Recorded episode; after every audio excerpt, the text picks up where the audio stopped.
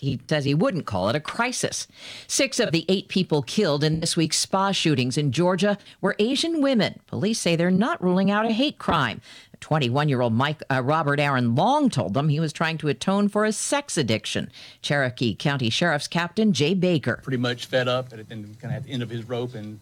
Um, and yesterday was a really bad day for him, and this is what he did. Activist author Helen Zia is outraged by that description. I couldn't believe that a police captain um, was recounting the bad day that the killer had without a shred of empathy for the really bad mm-hmm. day that the eight victims and their families had. Long is charged with eight counts of murder. Two massage therapists in Houston have filed civil suits accusing the Texan star quarterback Deshaun Watson of sex assault. KHOU Stephanie Whitfield. After the first lawsuit was filed, Watson posted a statement on Twitter saying, I have never treated any woman with anything other than the utmost respect. He says before filing suit, the plaintiff's lawyer made a baseless six figure settlement demand, which I quickly rejected. A new report shows we're making progress, kicking the gas habit. CBS's Jim Krasula. The world's demand for gasoline that has powered personal transportation for more than a century probably won't return to pre pandemic levels. The Paris based International Energy Agency says an accelerating global shift toward electric vehicles will more than outweigh any growing demand for gasoline from developing countries. Scientists offering a new way to cut down on cow burps and flatulence that send potent greenhouse gases into the atmosphere. Researchers found adding small amounts of seaweed to their feed caused them to belch out 82% less methane. This is CBS News. Switch to T-Mobile for Business and get an amazing deal on your business plan. Stop in-store today for details. Terms and conditions apply. See T-Mobile.com for more. It's totally normal to be constipated with belly pain, straining, and bloating again and again. No way. You could have a chronic condition called irritable bowel syndrome with constipation, or IBS-C. Linzess, or linaclotide, is a prescription that treats IBS-C in adults. Linzess works differently than laxatives to help relieve belly pain and let you have more frequent and complete bowel movements. Individual results may vary. Do not give to children less than 6, and it should not be given to children 6 to less than 18. It may harm them. Do not take Linzess if you have a bowel blockage. Get immediate help if you develop unusual or severe stomach pain, especially with bloody or black stools. The most common side effect is diarrhea, sometimes severe. If it's severe, stop taking Linzess and call your doctor right away. Other side effects include gas, stomach area pain, and swelling. Talk to your doctor today. You may be able to save on Linzess and make fewer trips to the pharmacy. See if you're eligible to pay as little as $30 for 90 days. Visit linzess.com or call 1 800 LINZESS. Sponsored by AbbVie and Ironwood Pharmaceuticals. A judge in Wisconsin is in trouble with the law. Milwaukee County Circuit Court Judge Brett Blomme has been charged with seven felony counts of having child pornography. According to the criminal complaint, the Department of Justice began investigating Blomme on a tip that late last year he had uploaded through the Kik messaging app explicit videos and pictures of children, some toddlers. Court Commissioner Brian Asma saying during Blomme's initial court appearance The allegations are certainly disturbing. Uh, there are significant potential penalties if convicted and there are multiple counts. Blomme is out on bond. The Wisconsin Supreme Court has barred him from the bench. Jennifer Kuiper, CBS News. People who get COVID shots at Walmart and Sam's Club may be able to verify their vaccination status soon at airports, schools, and other places using a health passport app on their smartphones. The big box retailer has signed on to an international effort to provide standardized credentials. Deborah Rodriguez, CBS News.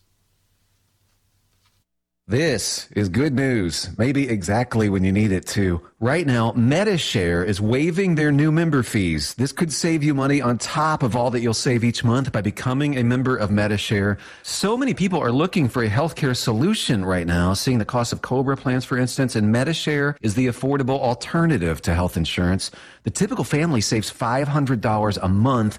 You might save even more. Medi-Share is a Christian community that shares each other's healthcare costs, and because of the current economic situation, they're making it easier than ever. Apply by March 31st. You can save an additional $170 on your first month. I'll give you the number here in a second. And if you call, you can get a price within two minutes. Just tell them the promo code SHARE to receive your additional savings.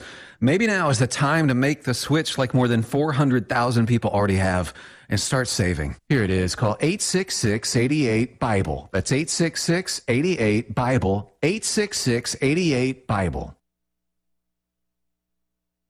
This time of the year, the weather changes quickly, and when you want to know about the school closings, you'll get them on Classic Hits 970 WATH and 97.1 FM. Listen every morning from 6 till 8:30 for the complete list that affects you. The school closings on WATH is brought to you by Ohio Health O'Bleness Hospital. Believe in we. The school closings when you want them on your Center for Winter Weather Information. Classic Hits 970 WATH and 97.1 FM.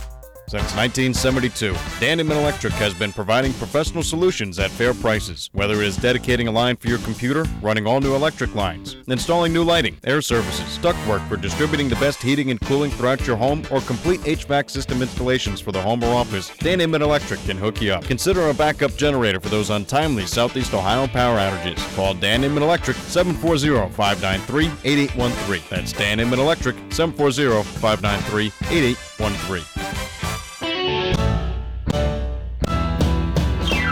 Introducing Donato's Cauliflower Crust Pizza. Donato's Cauliflower Crust Pizza has 30% fewer carbs than the brand's thin crust, and you can choose from three signature 10 inch pies, including cauliflower heat with pepper jack cheese, jalapenos, fresh red pepper, and plant based sausage, or the cauliflower garden with green peppers, onions, mushrooms, and plant based sausage. Not your style? Totally okay. You can make your own 10 inch cauliflower pizza to your liking. Only at Donato's on East State Street in Athens. Fairhope celebrates life. If you're facing an end of life situation, Fairhope Hospice and Palliative Care. It is never too soon to call. Fairhope is here to listen. You don't have to face it alone. Fairhope cares for your loved one where they live. Or, during times of stress, the Pickering House is a serene setting providing relief for the patient. To learn more about Fairhope's Care from the Heart, please call 1 800 994 7077. Fairhope Hospice, we celebrate life. Steps right to the line, goes down the lane, throws it low on the right, scores it, and he's fouled again. C.J. Walker. Washington dribbles top of the key, throws another three, and it's good for Duane. Fakes, lean, shoots low on the left. Banker missed, rebounds, it's missed, puts it up and in, and he's fouled from right of the rim. Justice Sueing. This is the voice of the Buckeyes, Paul Keels. Ohio State opens play in the NCAA tournament Friday against Oral Roberts. We'll be on the air with the Buckeye pregame show beginning at 2:15 on the Ohio State Sports Network, presented by the James. The Ohio State Buckeyes on Classic Hits 970, 97.1 FM, WATH for the NCAA tournament is brought to you locally by Steak and Shake, Mark Porter, Larry's Doghouse, Shauna Stump, McDonald's, Wendy's, and Matthews Insurance. Best of luck to the Buckeyes in this year's NCAA tournament. In our 71st year of service to Southeast Ohio, AM 970 and 97.1 FM. WATH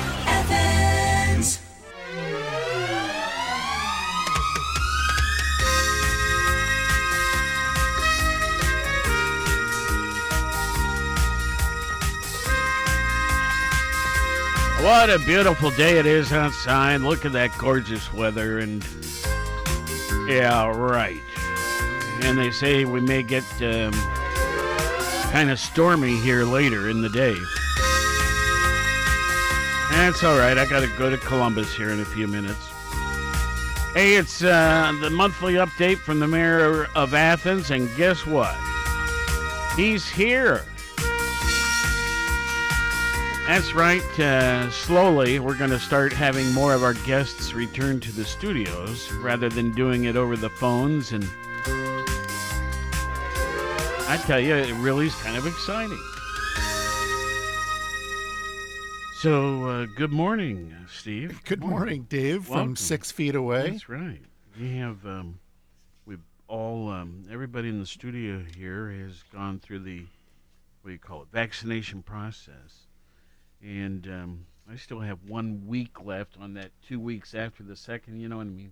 Have you ever in your life been so excited about getting a vaccine, having a sharp needle put in your arm? And Actually, I've never minded I haven't either. any of that stuff. Um, I always feel like, you know, I'm doing what's what I'm supposed to be doing to get the shingles or the the the, the flu, flu and all of those things. It's just it's just being responsible. Yeah. And um, so no, it's never bothered me, and I was certainly excited to finally get our turn. We um, we got delayed three weeks because we got exposed, so we had to uh, at um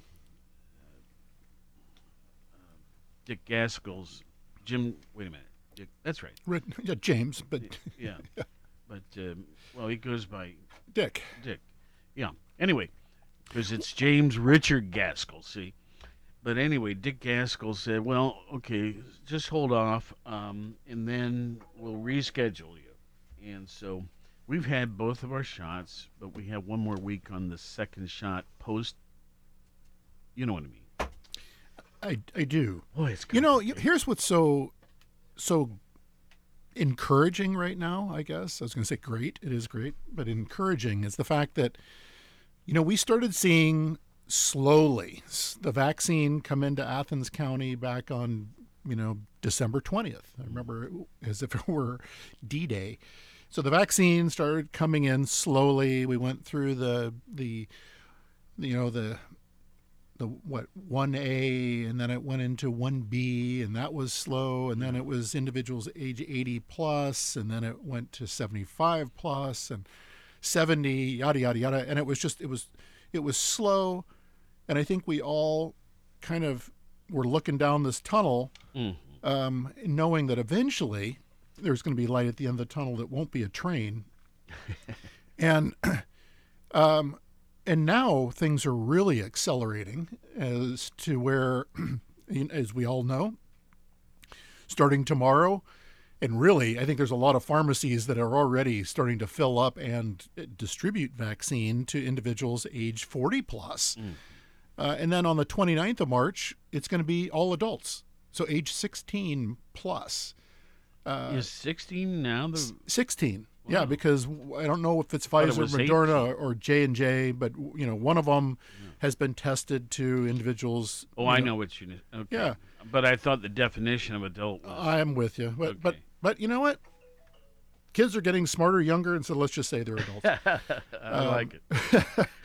uh, Well, and by uh, the um, just not to interrupt, but um, as of yesterday, 19.1 percent of our county has already been vaccinated. yeah isn't that wonderful 19.1 percent. Yeah. Yeah. So that's great news. The other thing to share, since we're on this front, Mhm. uh, frontal assault, if you will, on COVID 19, is that there's uh, Athens County was selected to be one of four counties to have a mobile vaccination unit come in to distribute i believe it's the johnson and johnson vaccine that'll be coming soon. I was told the end of march. Well we're almost at the end of march or we're getting close. Yes.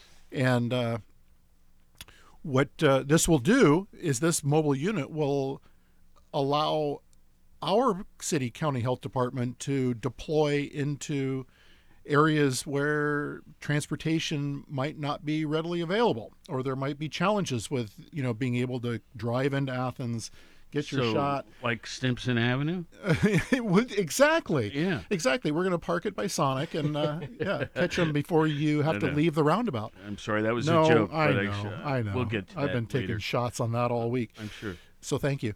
Uh, so uh, no, this would be uh, a mobile unit that could go into, let's say, Jacksonville, into Coolville, Albany, um, Glouster, and and that's wonderful because, again, there's areas that we all know really need to have the equal opportunity to make sure that that the, the vaccine is getting out there. So that's pretty cool that, that we were selected as one of four.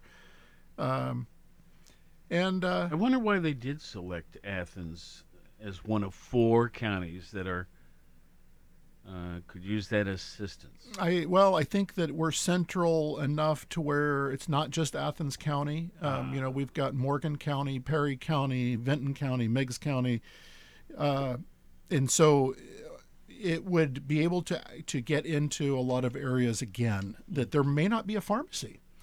Um, you know, uh, Kilvert or Lottridge, uh, you know, areas within our own county that we're familiar with that that do not have pharmacies and are those individuals who live there uh, do they have a way in which to come into the pharmacies that it might be nearby? But it's a challenge. Uh, so I, as I understand it this unit isn't just for Athens County. It will be a unit that will be able to get out into places elsewhere that that uh, that there's need. So Well, you know, if someone crosses the, I, I've sort of wondered, you know, I, for a year or so, I've been keeping every day uh, a really complicated chart of world, U.S., Ohio, and Athens, and statistics all re- relative to this coronavirus thing.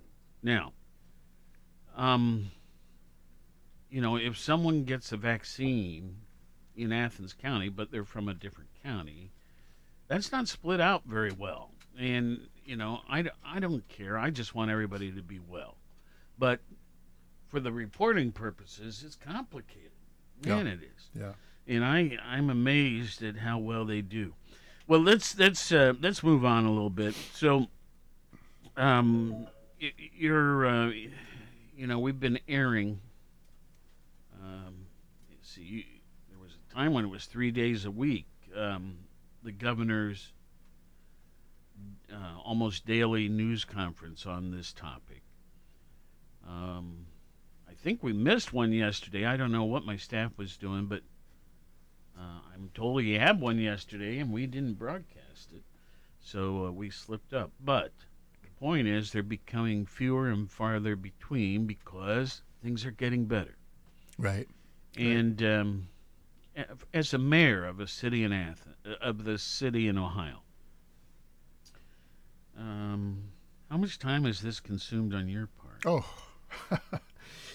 it. it yeah, Scott saying real little, a real little amount. No, it, it's uh, you know, it, I'm not gonna say it's all consuming because there are so many, as you're well, well aware, that there's so many moving parts to the city with city operations. However, you know, I'm also well aware of what the coronavirus can do and has done to municipality functions elsewhere. You know, if you all of a sudden you have an outbreak within your water treatment plant or your wastewater treatment plant, how are you going to manage that to where your licensed operators, you know, might be out for 14 days? So it it was it was uh, certainly a challenge. My heart goes out to mayors that were newly minted in January of 2020.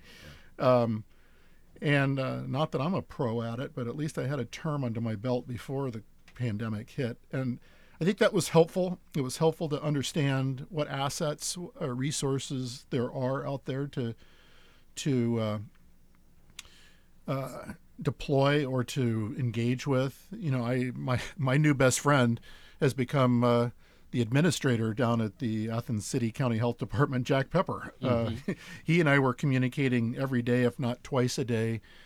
You know, starting back in March, uh, and still communicate often.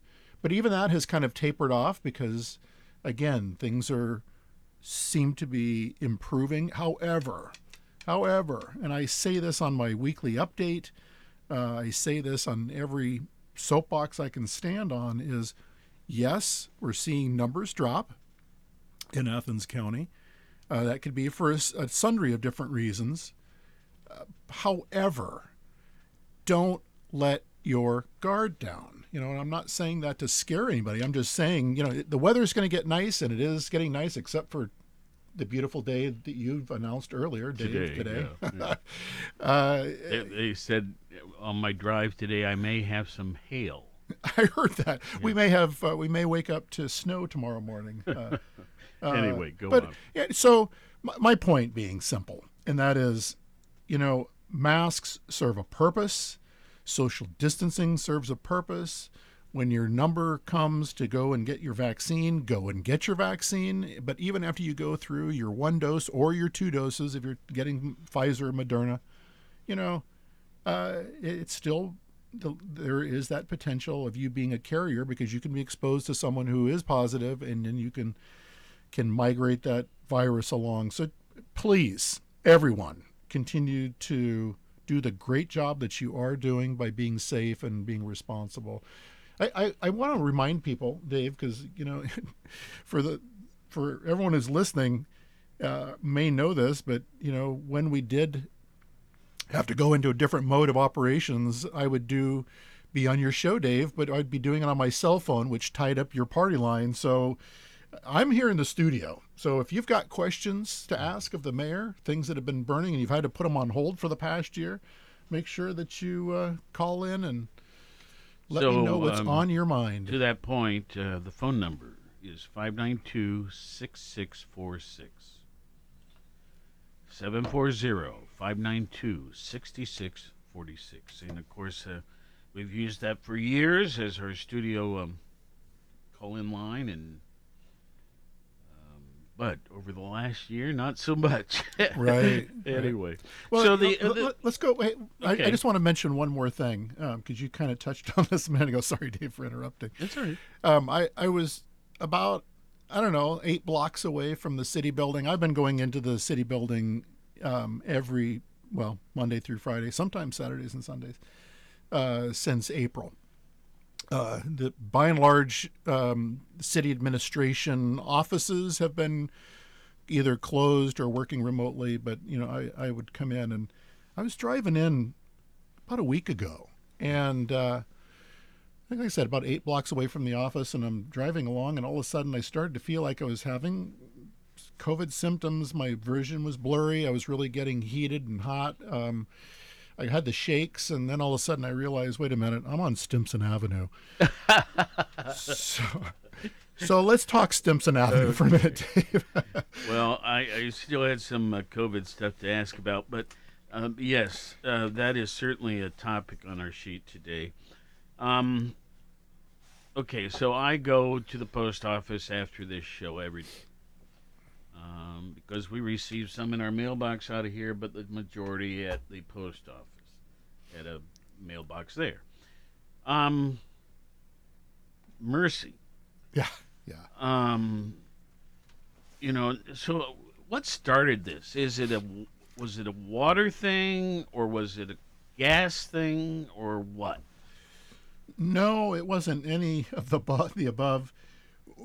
So l- let me give a little history. St- Stimson Avenue. Um, Stimson Avenue, as we saw it last summer, let's start there, um, was a street that was was built in uh, 1969 um, and and kind of worked on into the 70s. It was it was built out or the, the most current concrete deck that we all know of um, was was put laid down in 1969, 19, early 70s.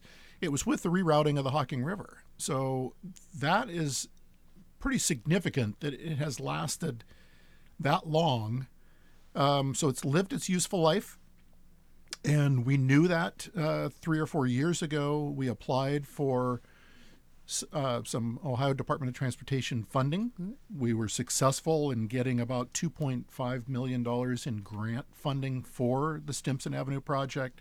So it was a long, long thought through process, knowing, know, knowing full well that we needed to not only replace the roadway, but there were some pretty significant ADA concerns along the sidewalks to where if you were to walk down that sidewalk for some unknown reason, there were telephone poles right in the middle of the sidewalk, uh, which created challenges for safe passage. So we went through the design process. Um, we started, uh, really, things started last fall with other utilities coming in, knowing that we had this on our schedule to where it was going to be a complete overhaul. So, you know, Columbia Gas came in and started replacing gas lines. This is all pretty typical. If you're going to do a major project, you don't want to have aging infrastructure underneath this after you build a new street or new sidewalk, new whatever, only to have a failure a year or two later and have to chew the whole thing up and replace whatever has broken. Uh, same holds true with water lines, sewer lines, storm. So, uh, Columbia Gas came in first, um, which was you know caused a fair amount of disruption. Now the general contractors in, they're working on the north side of Stimson Avenue between the new roundabout and East State Street. So they're going to be laying again uh, new uh, uh, sanitary sewer line through there. Water line replacements have taken place too, but those will continue. New storm.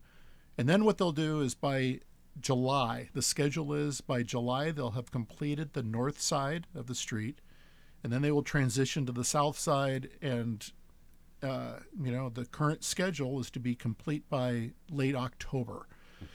I know that's a long time frame, but I'll tell you, the Stimson Avenue corridor between State and the new roundabout is probably one of the more challenging when it comes to public right of way, which is our ability to work within set number of feet. It's the narrowest, one of the narrowest rights of way that the city has um, because of the homes that are built along uh, each side of the street as you get kind of down near where Sonic is.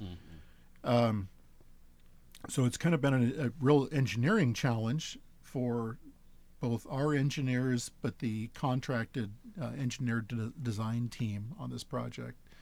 So uh, there you have it, Dave. It's uh, it's it's we recognize that it's bumpy, um, and that we will continue to press the contractor to put cold mix asphalt down until the asphalt plants open up. When they do, we can put hot mix down to lessen the uh, the burden on people's cars as you're driving down. You know, there's uh, the well, deep. uh, uh, let me just ask now. Yeah.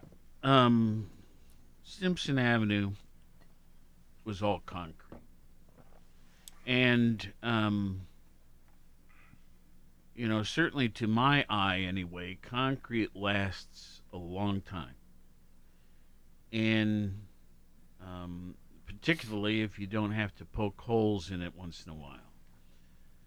Uh, but when you do, then that that disturbs that particular small section. Now, um, so I would think from a economics point of view, as well as a quality of transportation point of view, concrete is better. However, um, you're right. You got to replace everything under it once in a while, or you're going to be poking holes in it. Now, the, when Stimson is done, so in October, if we hit the deadline, is it going to be a paved street or a concrete street? I think that's still being negotiated with the general contractor, Dave, as to whether it's concrete. Initially, it was concrete. Then we started thinking, well, there's cost savings to go asphalt, uh, which is fine.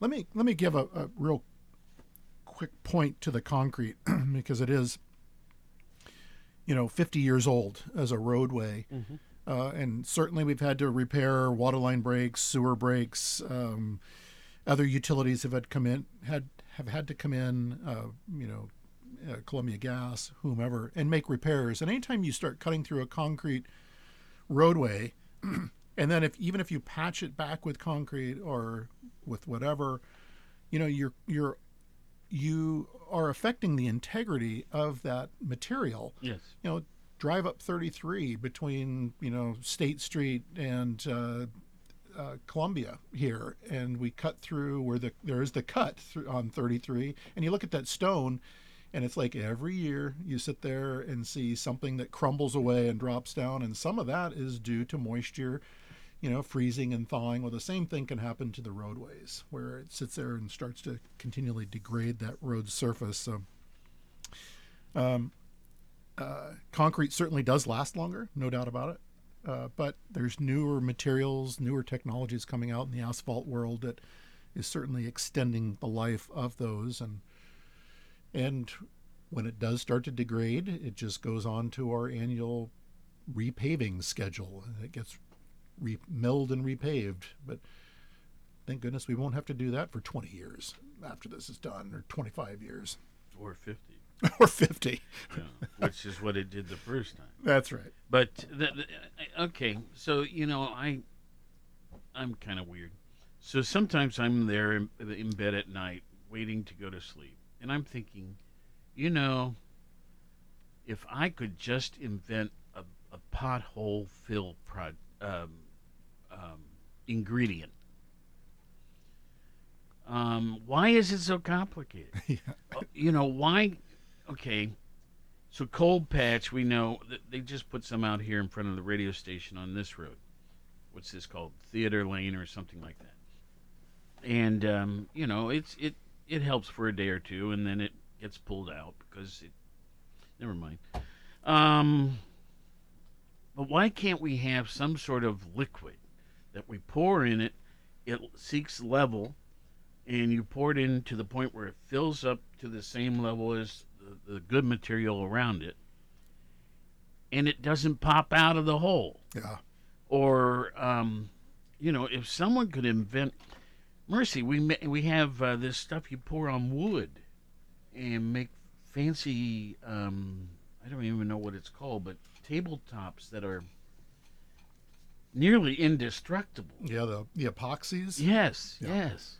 Um, well, anyway, it's just amazing to me that something, some new concept hasn't ever come up after all these years. well, anyway, Sigh. Yeah. Yeah, I, I, I feel the same way, Dave. I mean, I, I know there's technologies out there. Um, I I have often told uh, folks over at the Russ College of Engineering, you know, if you if you're working on something interesting, um, you know, or maybe some new material for patching, you know, uh, as long as you don't burn the city to the ground, you know, I'm open to trying something. You know, if you want to have a test run somewhere, Sure. go for it. Sure. Just you need my permission. That's all. Well, um, I want to go back to coronavirus. Um, the economic impact. Um, you know, they make so much about it on the news, and rightfully so, because it has affected so many businesses, including our own right here. Yes. Um, what what um, what is your sense of the city?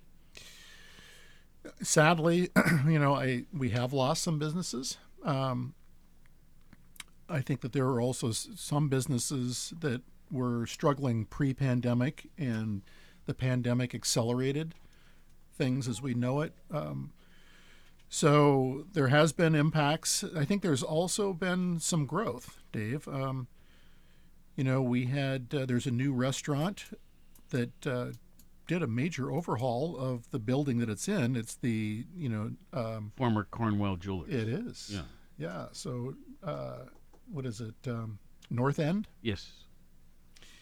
uh, which I have frequented or at least carry out uh, once, if not twice, and really enjoyed that food. So there is some growth. We're seeing we lost Mountain Laurel, which was really sad. Um, I would always go in there and get the specialized, you know, specialty gifts for people or whatever. Mhm, mhm. Um, that that was that troubled me.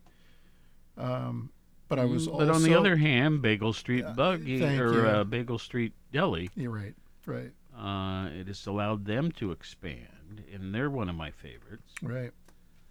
And there is people that uh, that that are looking at the former Follett's bookstore, um, uh, University Follett's University bookstore. So we'll see. We'll see how things go. But no, there, there's no doubt about no doubt in my mind that that businesses have not been impacted. The university has certainly been impacted. Um, you know, jobs and careers have been impacted by COVID nineteen. It's uh, it's been tough. It's been tough. Um, let's talk about. Um, let's see a topic that's been brought up in other cities, particularly large ones. Uh, Columbus has been hit with it pretty hard, and that is. Uh, uh, I don't know. I'll use the term law enforcement civility. Um, but there's there's also an expression racial equity. And I think the two are nearly the same or the concepts what they're what people are concerned about it's all part of that, right? Right. Now, Right. I've never particularly felt that our city had any kind of problem. But I'll bet Columbus didn't think they had any kind of problem either um, until recently.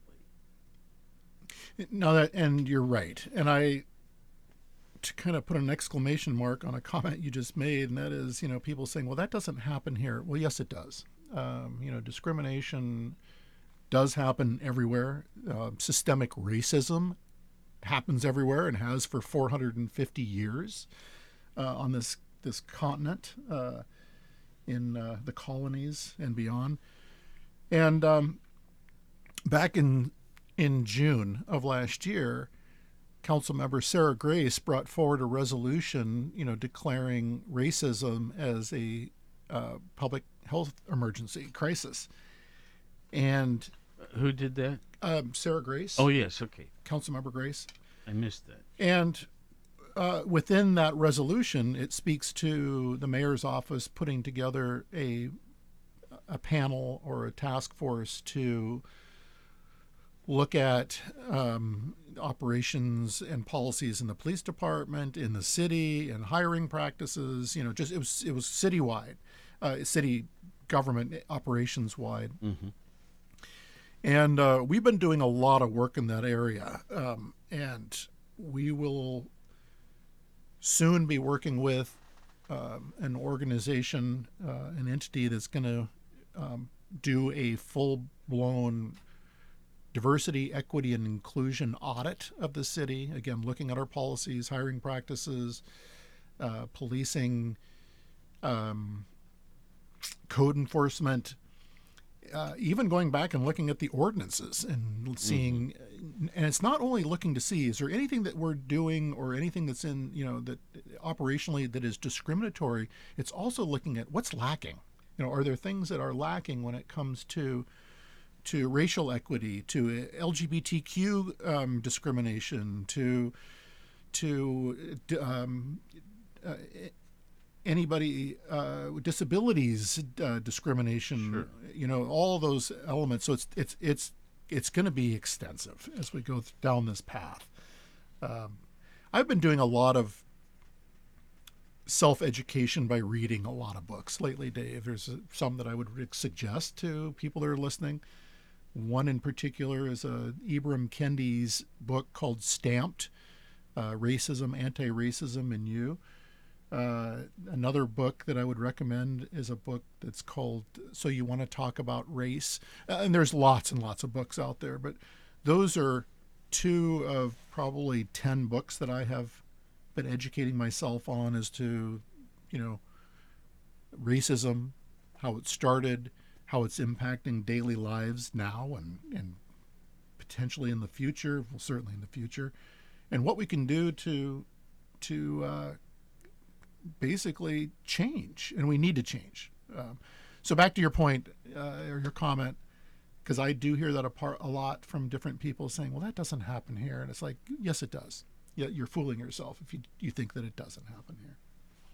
Well, you know, I have three kids. Um, one is married to a Russian woman. Another is married to a Thai woman. And the third is married to a really weirdo, Pittsburgh. okay.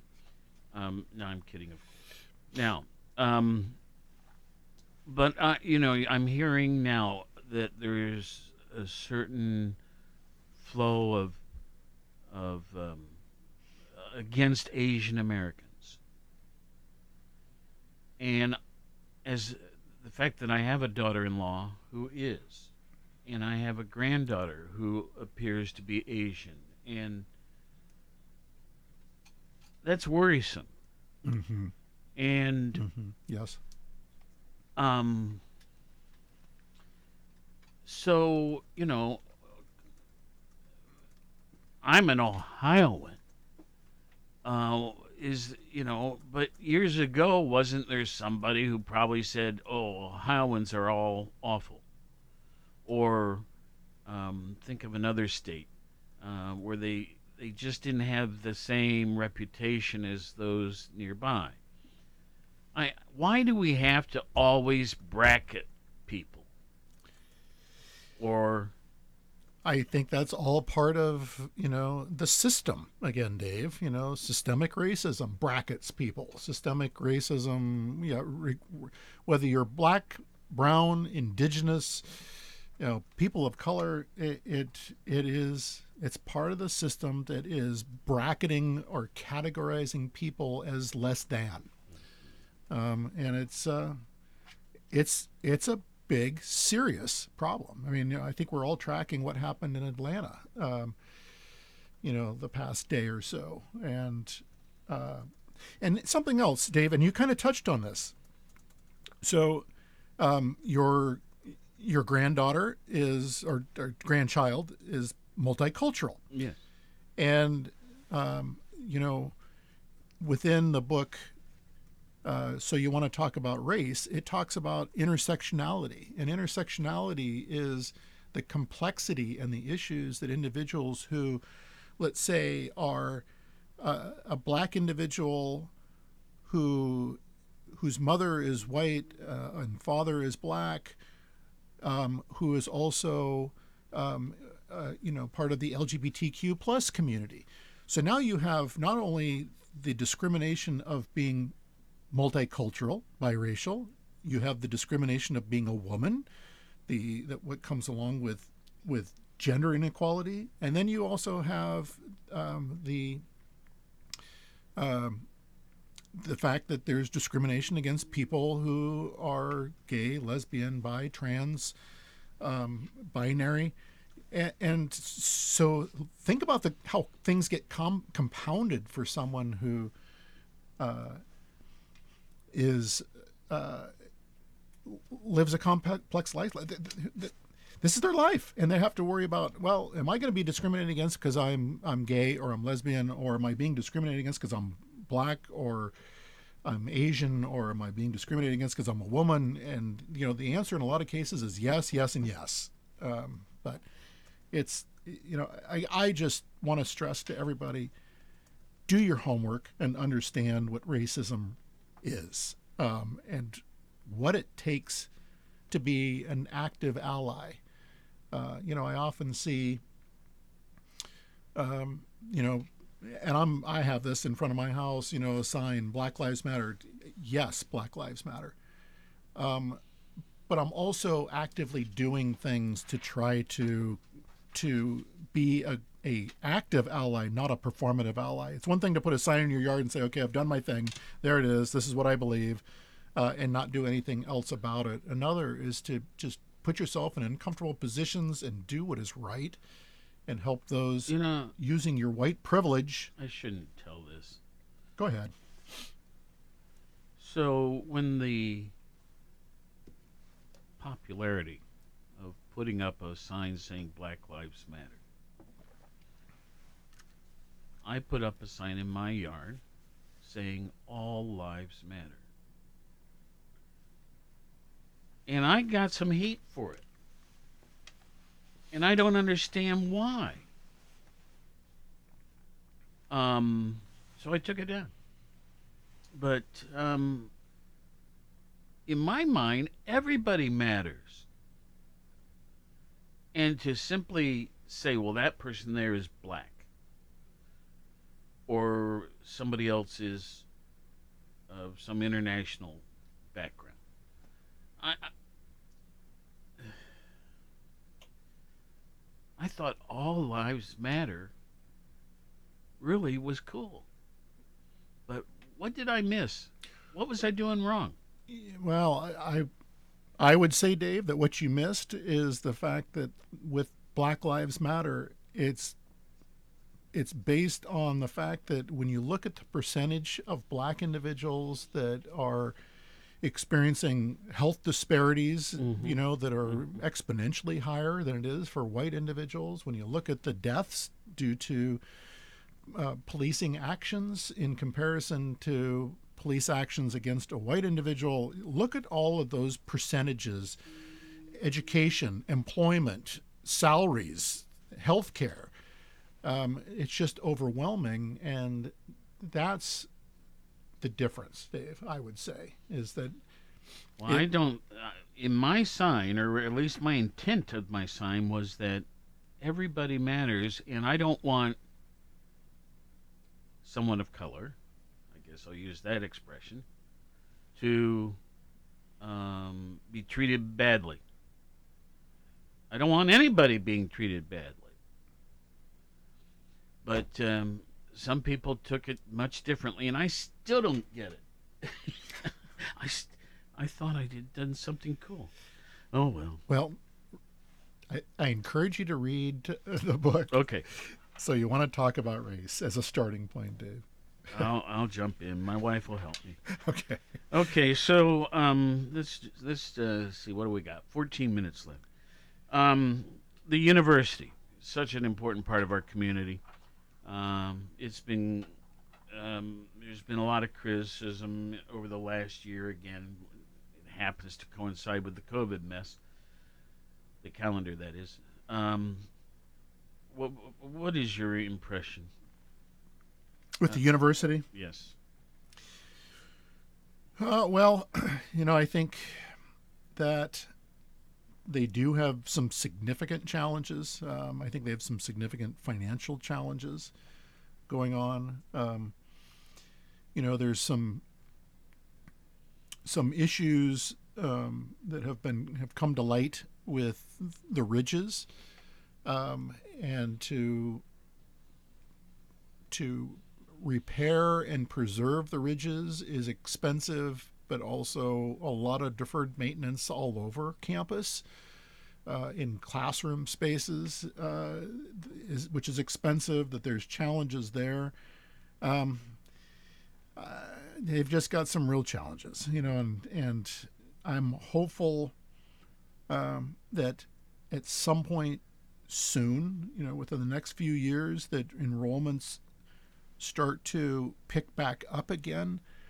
Although I will say that I think that with the pandemic, where everybody had to shift quickly, mind you, in March to online instruction completely, where there's a lot of faculty that have never done that before, yet now have a year, minus the summer, under their belt for online instruction. Uh, there's a part of me that wonders, you know, how many colleges and universities are going to continue down that path and stay continue to have a larger than had been experienced online presence for instruction. I, I don't know. Uh, i do believe that it, that that were the case where the university if the university stayed with that um, my fear is that we're going to continue to see more impacts with some of our businesses in particular those that are up on court street uh, in the, the core of our historic retail area um, but uh, you know, Robin Oliver, who's the marketing individual for campus, I think she's got some some good ideas um, moving forward when it comes to recruitment tools and recruitment materials. I think their rebranding is interesting, uh, and I'm hoping that they're rebranding, um, you know, Forever Ohio. That that works. Uh, the thing that I am working with a number of people here in the city of Athens, to include County Commissioner Chris Chmiel and, and many others, um, is selling Athens and Athens County out well outside the state of Ohio to you know the coasts uh, that keep getting impacted by hurricanes and you know, areas where people are tired of paying exorbitant flood insurance or whatever, and saying, you know what, you've all learned how to work remotely, I'm sure, to some extent, if not completely. Athens and Athens counties are really nice place to live, work, and play. We have a great quality of life. Um, and if you can work remotely, come to Athens, live here. Um, so even the city is kind of rethinking how we start to open ourselves up to to attract people to, who want to look for a different place to live, work, and play, and come down here. We're to have the Bailey Trail System, which is continually expanding um, and will someday be 88 miles of mountain bike trail. I just got a really cool email yesterday out of the blue. Uh, an individual who lives in Dayton, and it was basically you know, uh, you know, hey, Mayor Patterson, the the Bailey Trail system is going to be one of the best things ever. I'm an avid mountain biker. I go to Indiana to go mountain biking.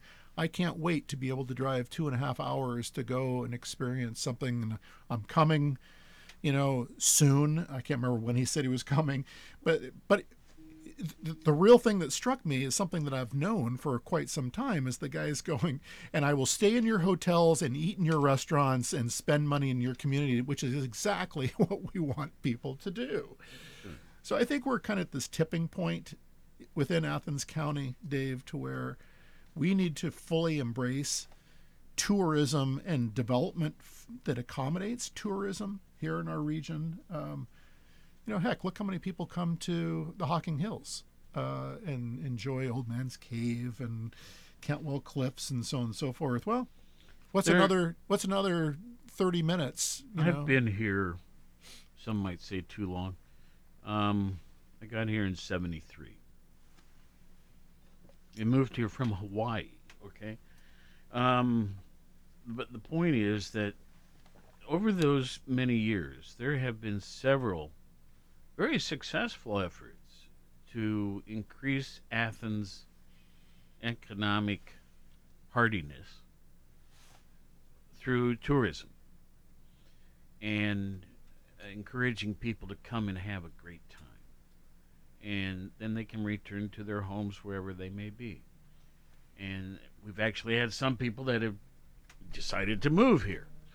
And imagine that.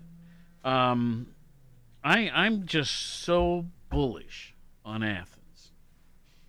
Um, I actually catch a little grief about it once in a while uh, from family members. But I love Athens, and I can't imagine living anywhere else. I, I can't either, Dave. You know, I, Dave, I serve on, uh, I think, 14 different boards or commissions ranging from, you know, uh, South Central Ohio Red Cross Board. I serve on the National League of Cities. You know that. I International Town Gown Association. So these aren't all just central, you know, city yeah. centric. And and part of my willingness to serve on them is, you know, one I like to learn, but also, you know, provide my expertise or my knowledge base to what that that board may need, but also is to promote Athens. You know that we're here. Uh, come visit us. The the uh, we have something that we've put together under the International Town Gown Association, which I was just recently elected as to on the executive board for the International Town Gown Association as their treasurer. And but we years ago developed what we call the Ohio Town Gown Summit, which is kind of underneath ITGA, International Town Gown Association. And so that conference, albeit virtual, will be here in Athens, but we are still encouraging people. It'll be in mid June. I'm sorry, mid July.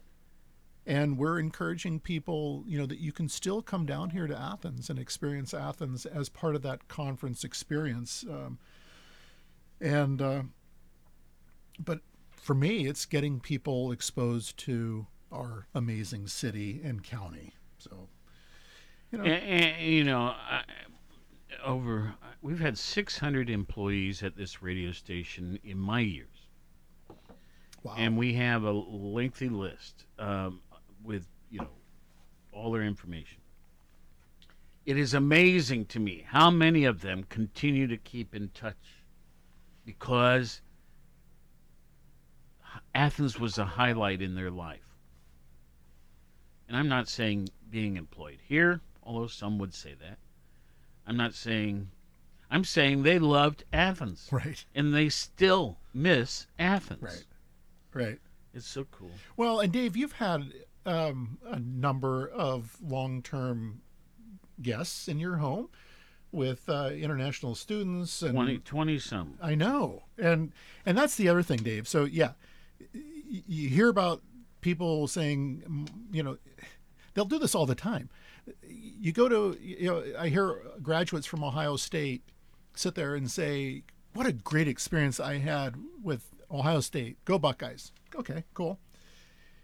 But you don't ever hit, hear them say, you know, I had such a great experience at Ohio State. Columbus is awesome.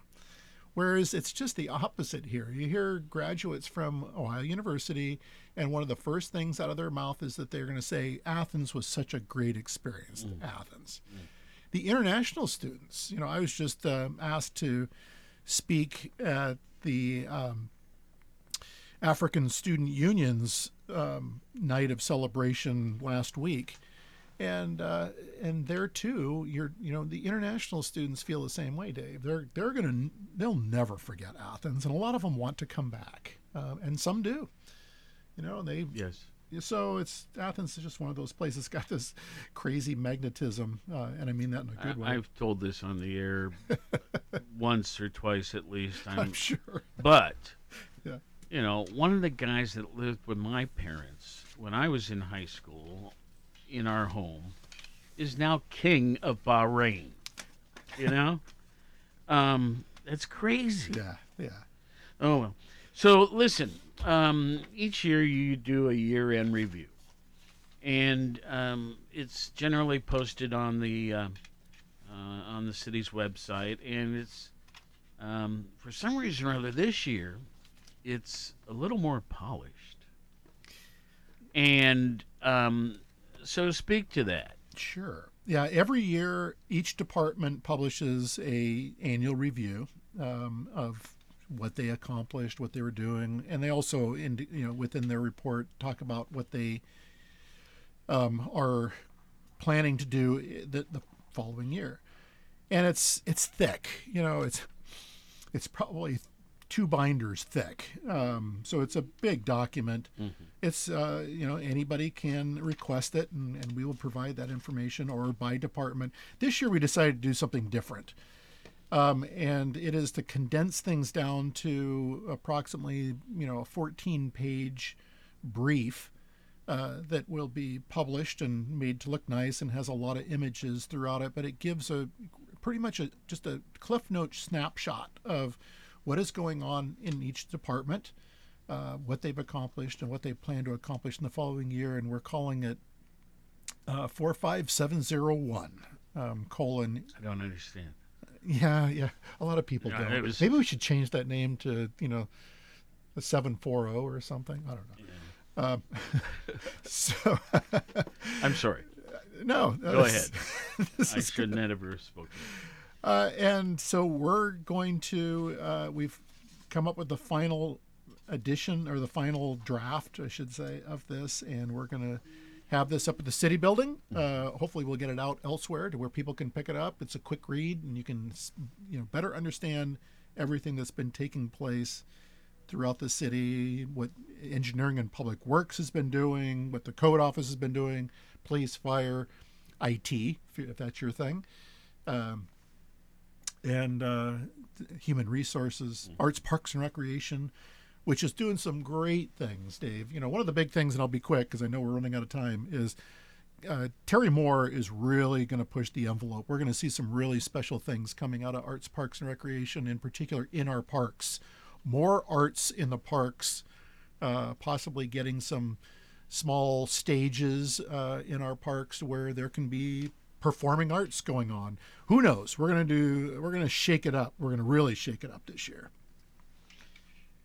Well, I, I would simply mention if there's um, a vacancy down the road on that. Um, for 30 years, I was on it. I'd love to rejoin it. But um, I, arts, parks, recreation. It's been a very important topic to me for all my life.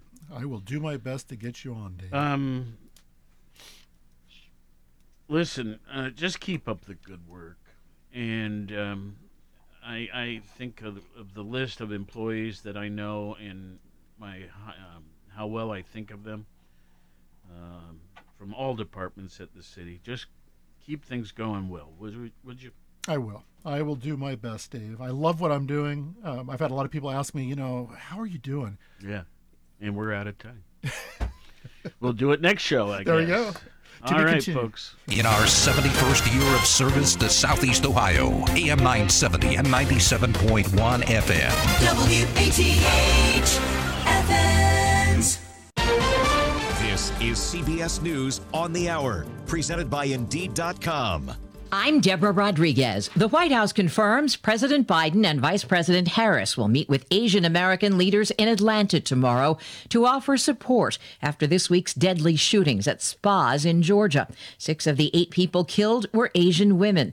The 21 year old suspect claims he was atoning for a sex addiction. State lawmaker Bee Nguyen. When we think about taking the word of the perpetrator themselves How many of them are going to admit that it was a racially motivated killing? Police say they're not ruling that out. Severe storms and tornadoes that rip through states from Texas to Georgia are expected to slam the Carolinas today.